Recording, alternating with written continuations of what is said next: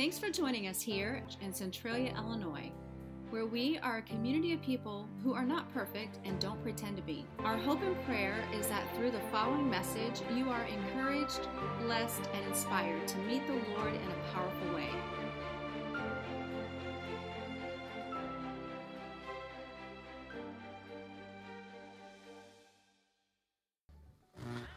Well, good morning and Merry Christmas. One more time before the year is out. Uh, this has been a week filled with ups and downs. I don't know about for you, but uh, in my life, it has been ups and downs all week. Um, I think about uh, this week, uh, we delivered 11 beds, is that right?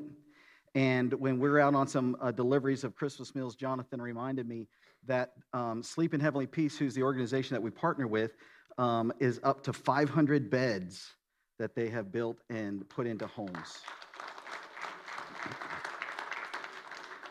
That's making a difference in our community. And then yesterday, many of you got to be a part of this, uh, where uh, we were able to take 717 meals and uh, put them into homes throughout the Centralia community.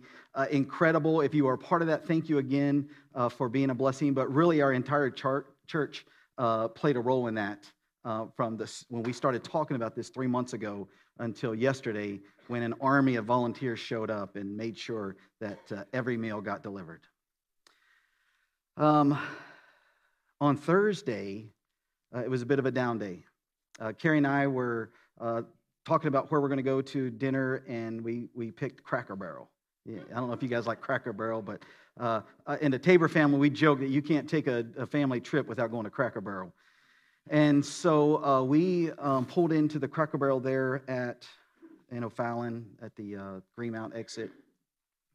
And as we were walking up, we noticed that there was a, a, a bit of a crowd around a vehicle. And, um, and, and, then uh, we kind of walked past it because there, there, seemed to be like eight or so people there. And, and then I noticed that they pulled a, a gentleman out of the car uh, looked like he was non responsive, and they, they started to lay him down on the table. Then I heard somebody start CPR.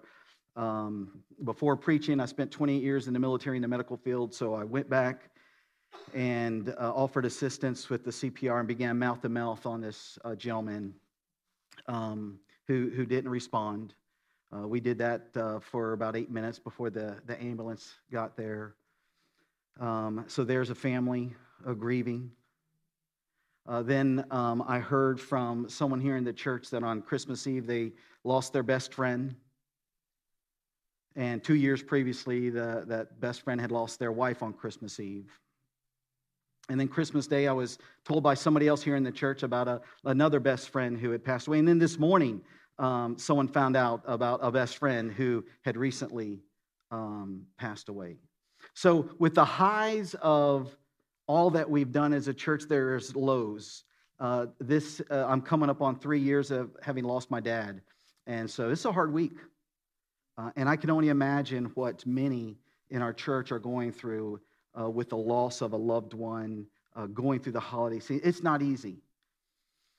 But I'll tell you this that we still have Jesus, we still have the hope of the cross, uh, we still have the miracle of the manger. And my prayer is that one day we are able to be united with those that we've lost here on this earth. If you uh, would join me in prayer. God, uh, Father, we thank you so much that you are a God who manifests yourself in our lives.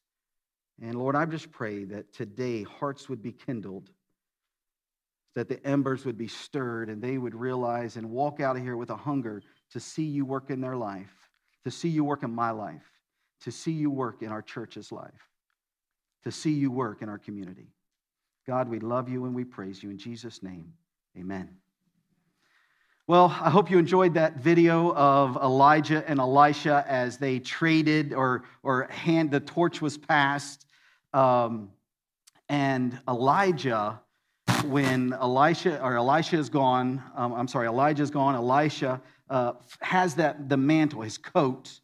He walks back to the Jordan River and he rolls it up and he hits the water and he pronounces, Where is the Lord God of Elijah. And today, that's what I want to share with you. And so, um, while that is found in 2 Kings chapter 2 and verse 14, I want to lead you, if you've got your Bibles, over to 2 Kings chapter 5. 2 Kings chapter 5. And I'm going to read you the story, and then I'm going to show you how that the Lord God of Elijah manifested himself, not only in Elisha's life, but in those that surrounded him. 2 Kings chapter 5, and I'm going to be, begin in verse 1. Naaman, the commander of the army of the king of Syria, was a great man, and his master and with his master and in high favor, because by him the Lord had given victory to Syria. He was a mighty man of valor, but he was a leper. Now the Syrians on the, one of their raids had carried off a little girl from the land of Israel, and she worked in the service of Naaman's wife. And she said to her mistress, Would that my Lord were with the prophet who is in Samaria, he would cure him of his leprosy. So Naaman went and told his Lord, Thus and so spoke the girl from the land of Israel. And the king of Syria said, Go now, and I will send a letter to the king of Israel so that he went, taking with him 10 talents of silver, 6,000 shekels of gold, and 10 changes of clothing. Uh, that equaled up to, in today's money, more than a million dollars. And he brought the letter to the king of Israel, which read, When this letter reaches you, know that I have sent to you Naaman, my servant, that you may cure him of leprosy. And I'll just tell you the first problem that, uh, that happened here in this is that the king uh, sent to the other king and basically um, reached out to another government to help him. Uh, we have seen this over the last two years where people are more concerned about what the government will do for us than what God can and does to, through, and for us. And so, uh, mistake number one there in verse 6. Verse 7 And when the king of Israel read the letter, he tore his clothes and he said, Am I a God to kill and to make alive, that this man sends word to me to cure a man of leprosy? Only consider and see how that he is seeking a quarrel with me. Later on in the New Testament, Jesus talks about this and how that the only person healed of leprosy in the land of Israel was Naaman, a foreigner, a conqueror of Israel. All of the Israelites who had suffered from leprosy were not healed by Elisha or Elijah. Verse 8 But when Elisha, the man of God, heard that the king of Israel had torn his clothes, he sent to the king, saying, Why have you torn your clothes? Let him come now that he may know that there is a prophet in Israel. Boy, don't you, do you have that friend, that prayer warrior? I, I hope that there are many here in church today that you are that friend that people call on. They, they won't invite you out on Friday night to go to a party, but when life falls off, when the, the wheels of life are left on the roadside, you're the first person they call to pray because they know that you have a God who hears your prayers. I hope that Crossroads Church is known as that church. That, you know, when, when you need God, when you need to see Him, that there's a church on the south side of town that if you go there, you'll see God work every Sunday. Verse 9 So Naaman came with his horses and chariots, and he stood at the door of Elisha's house. And Elisha sent a messenger to him, saying, Go and wash in the Jordan seven times, and your flesh shall be restored, and you shall be clean. Verse 11 But Naaman was angry and went away, saying, Behold, I thought that he would surely come out to me and stand and call upon the name of the Lord his God and wave his hand over the place and cure the leper. Are not Abana and Pharpar, the rivers of Damascus, better than all the waters of Israel? And if you know anything about the Jordan River, if you've looked at people's trips as they go to Israel and get baptized in the Jordan River, the only thing beautiful is the white robe that they're wearing because the river is muddy. It's not clear. And here, Naaman has a problem with it. Could I not wash in these clean rivers and be clean? So he turned and went away in a rage. But one of his servants came near and said to him, My father, it's a great word the prophet has spoken to you. Will you not do it? Has he actually said to you, Wash and be clean? So he went down, he dipped himself seven times in the Jordan, according to the word of the man of God. And his flesh was restored like the flesh of a little child, and he was clean. Verse 15. Then he returned to the man of God and all his company, and he came and stood before him. And he said, Behold, I know that there is a God in all of the earth. There is no God in all of the earth but in Israel. So accept now a present from your servants, the million dollars. And he said, As the Lord lives before whom I stand, I will receive none. And he urged him to take it, but he refused. Then Naaman said, If not, please let there be given to your servant two mule loads of earth. For from now on, your servant will not offer burnt offering or sacrifice to any God but the Lord. As I read through this story, I love the stories of the Old Testament. I love the, the reality that it has in our lives. And what I want to do is I want to share with you three lessons that I think all of us can learn from the story of Naaman being healed. And so, lesson number one is this obedience, anyways. Obedience, anyways. You see, uh, you could tell that Naaman was off track when, the first words out of his mouth in verse 11 Behold, I thought. Now, has anyone in here ever made that mistake? Uh, I thought God was going to, and you fill in the blank. I thought God was going to strike them down for sure. I know what they're doing. Surely God knows what they're doing. I thought, God, you were going to. I thought, God, you were going to heal me from cancer and never let it come back. God, I thought you were going to allow that relationship to be restored. God, I thought that you were going to demonstrate your power through this dilemma that I'm facing. And what happens, just like Naaman, we get mad at God because he didn't work the way that we thought he should work. And here's what I want you to understand that obedience costs the enemy something, and disobedience cost us something. See, when we obey God, we end up blessing 717 people with meals. When we obey God, 500 beds go into homes where children who were sleeping on the floor or on the couch now have a, a place that they can lay their head down and call it their own. Obedience costs the enemy. Obedience sets tremors through the spiritual world. But disobedience cost us. When we disobey God, we lose out on his blessings. When we disobey God, we lose out on him opening up the windows of heaven and pouring out on our lives in such a way that only God could have done it. When we disobey, we miss out on seeing the creator of the universe put himself into your life and demonstrate, Ronnie, that I'm here. I'm by your side.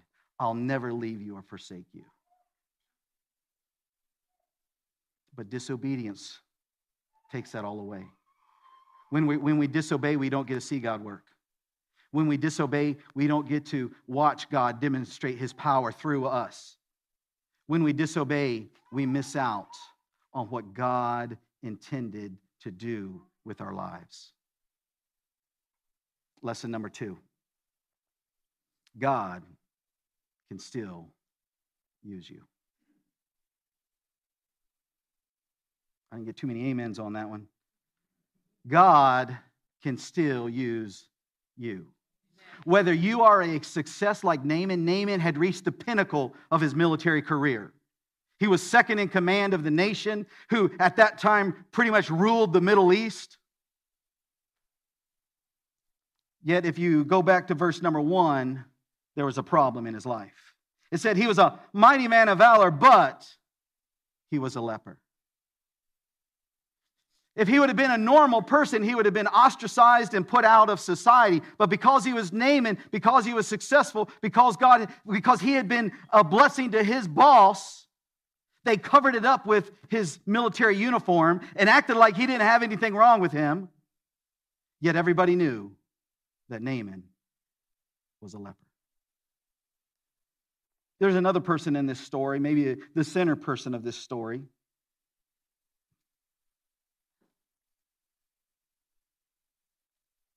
She wasn't successful. Her mom and dad were probably killed, and she was carried off into slavery. Matter of fact, she was serving Naaman's wife. She was victimized by her circumstance. I have no doubt that there are people sitting here that are watching online that absolutely, beyond a shadow of a doubt, the circumstances that you're in are none of your fault, none of your doing. And yet, I want you to understand that God in heaven, the creator of the universe, your heavenly Father, He's not done with you yet. See, we all have a butt. Naaman's butt was, but he was a leper. This young girl's, but we don't even know her name, but her butt was that she was a slave. Let's not call them butts, let's call them dilemmas. Naaman's dilemma was a leper. The little girl's dilemma was she was a slave. And I ask you this what's your dilemma? Oh, we've all got them. Woman of God, prayer warrior, but when I was a teenager, I had an abortion. Man of God, fearless warrior, but I struggle with pornography. We've all got them. This room is full of butts, and I don't mean the ones you're sitting on. There's a reason that you tell yourself that God's not going to do anything through you or for you. And I'm here to tell you that that just ain't true. If he will take a person who conquered his people and heal him of leprosy, he's ready to use you. Lesson number three. When you see the Lord God of Elijah, it will change you. Oh, come on when God demonstrates his power in your life, not in your neighbor's life, not in somebody else's life here at Crossroads Church, not when he does something corporately, but when he does something individually in your life that you needed, you will be changed. Let's look at what happened here with Naaman. It said this He says, I know that there is a, no God in all of the earth but in Israel. Here was a man who had no regard for Jehovah. He had just conquered their people. One of his slaves was one of an Israelite. And yet now he knew that there was only one God. Maybe you don't need as big a changes. You, maybe you don't have leprosy. Maybe your dilemma isn't that bad. Maybe it's minor but yet you still need to see God work. Here's what he does he tries to give the million dollars to Elijah, and Elijah says, or Elisha says, Keep your money. I'll have none of it. And so Naaman says, Can your servant get two mules loaded down with as much dirt as we can take from the land of Israel? So that when my king goes in and worships his God, then I'll be right there that I can pour this land uh, dirt down and I can kneel down on this land here from Israel because I know that the only God that exists is the God that just cleansed me of leprosy. Let me ask you this question Where was the Lord God of Elijah in your life in 2021? Did you see him? Oh, we've watched him work here in this church, haven't we? Amen. It's been amazing. But let me ask have you seen God work individually in your life? I hope that every one of us can say yes, but the reality is this that many of us have to say no. Because here, if, if we look back, when God works in our life, it requires obedience, and some of us just aren't very good at that. We struggle obeying. We struggle doing what we know we're supposed to do. We struggle reaching out to the person that's checking us out in Walmart and inviting them to church or asking them, Is there something I can pray for you? We struggle doing that. Why? Because we don't believe our God's really going to do anything.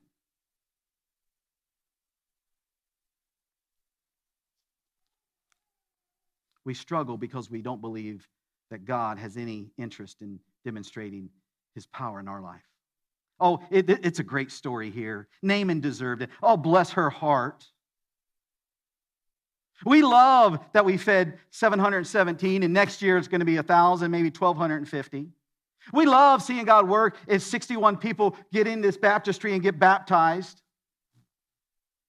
But yet, you know what? We come a long way.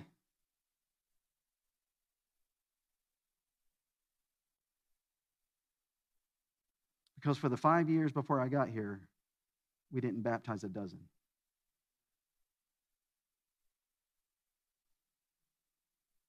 And folks, it is nothing that I did up here. It was what God did in your hearts. It was that, that, that He stirred and you invited a relative that was far from God. It was that, that He pricked your heart and you reached out to somebody, a neighbor, a friend, and you told them, I don't know about you, but man, God is real and He's in my church. And they showed up and the Holy Spirit convicted and they decided they wanted to live for God. Where is the Lord God of Elijah in your life in 2021? Has the past year been a year of questioning God?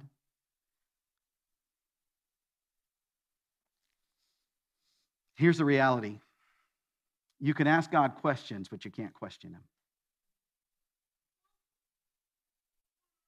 It's okay, it's okay to ask God, why did you allow this to happen? But it's not okay to say, why God? You know the difference? We're all good at it. We're good at one, not so good at the other. And the reality is for all of us. Did you spend a year seeing God work in your life, or did you spend the last year wondering where God is? Watching God work everywhere else, but not in your life.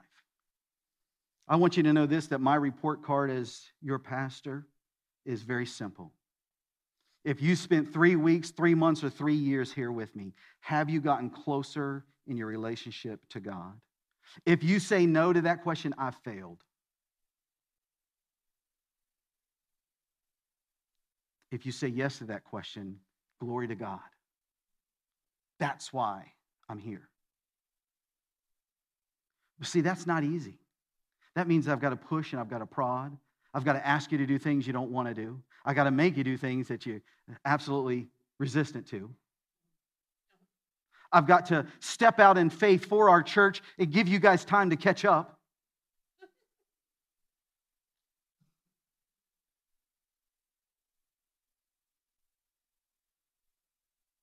But I'll keep doing it, church. Because I know where the Lord God of Elijah is.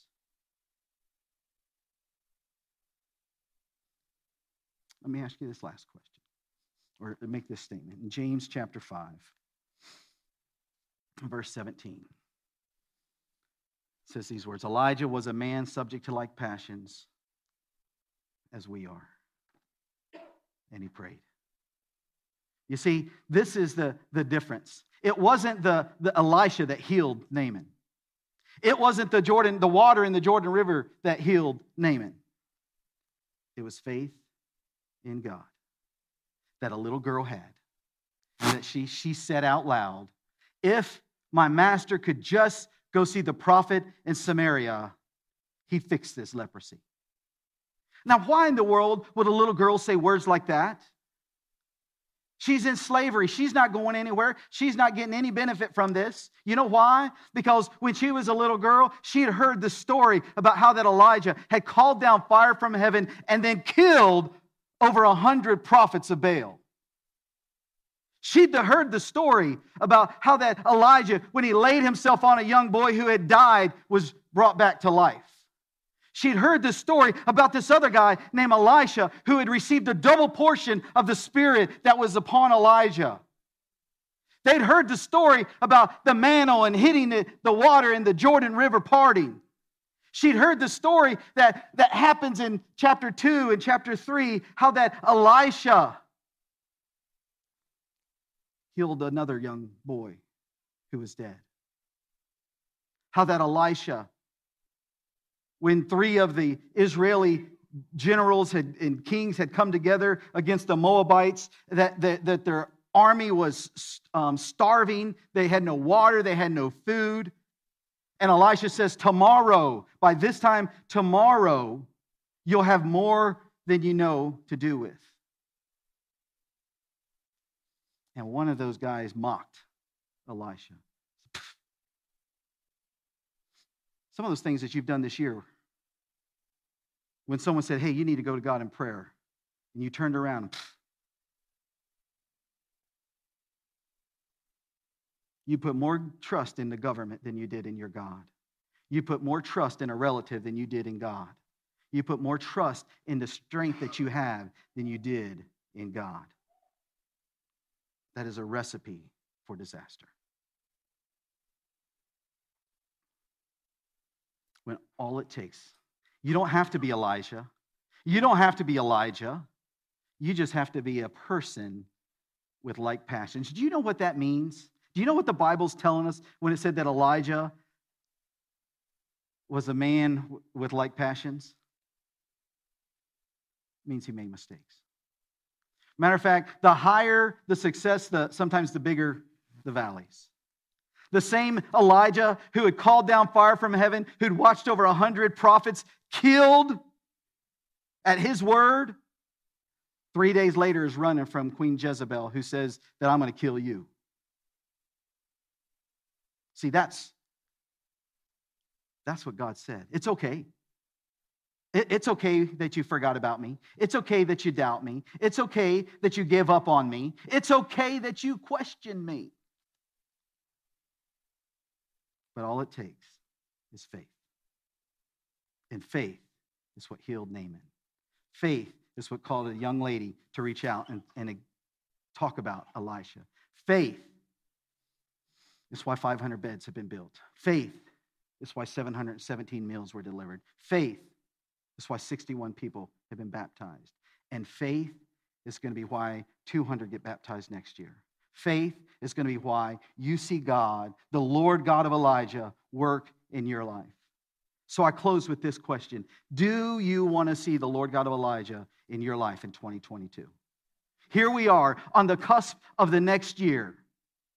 Here we are looking into the future. We can look in the back and beat ourselves up for why God didn't do something or why we disobeyed or why. But here's what I'm telling you God's not done with you yet.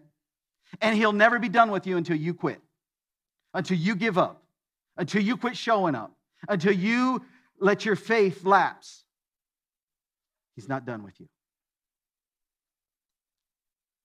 How many in here would say this that you're committed to a year of trading your questions for acclamations of faith? Am I the only one? Come on. Stand with me, worship team, come up. And here's what I want to encourage you as we close with this worship song. I want everyone at Crossroads Church with confidence to be able to take up the mantle. And I don't know what your mantle looks like. It might be a Bible verse that you hang on to, that you cling to. It might be a, a time when God worked in your life and he showed himself in such a powerful way. It might have been 20 years ago, but it's something that you can cling on to and you can take to God and you can ask him and you can say, Where are you? I need you. Folks, I want to see God work. I want to see God work in your lives. I hurt with you when you struggle through the holiday seasons with the loss of a loved one, I'm right there with you. When you struggle with health issues, cancer, and anything else that has been thrown at you, I struggle with you. When you question God and you walk out and you don't come back to church, I struggle with you. But here's what I want you to know. You hear us talk about it every week the prayer cards that are in front of you. And I would challenge you this do not leave here today. If there is something that you need to see God work, you put that down on one of those prayer cards and you turn that in in the offering plate on your way out.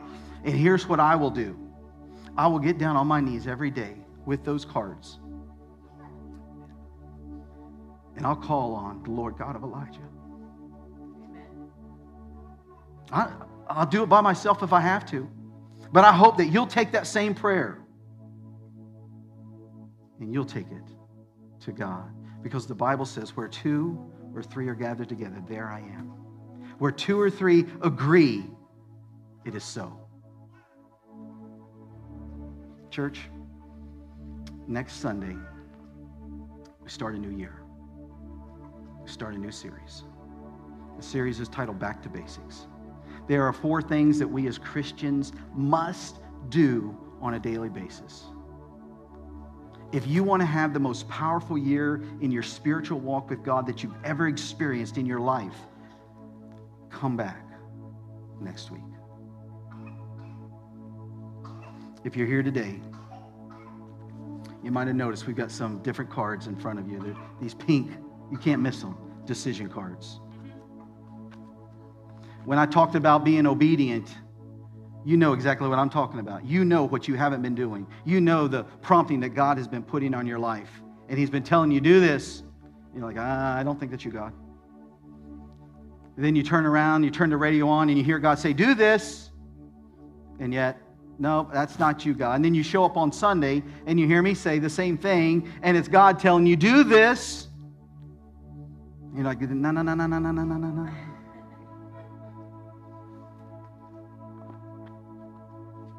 Make the decision today. Fill out one of the cards, drop that in as you're walking out. So, we are going to close with a powerful song.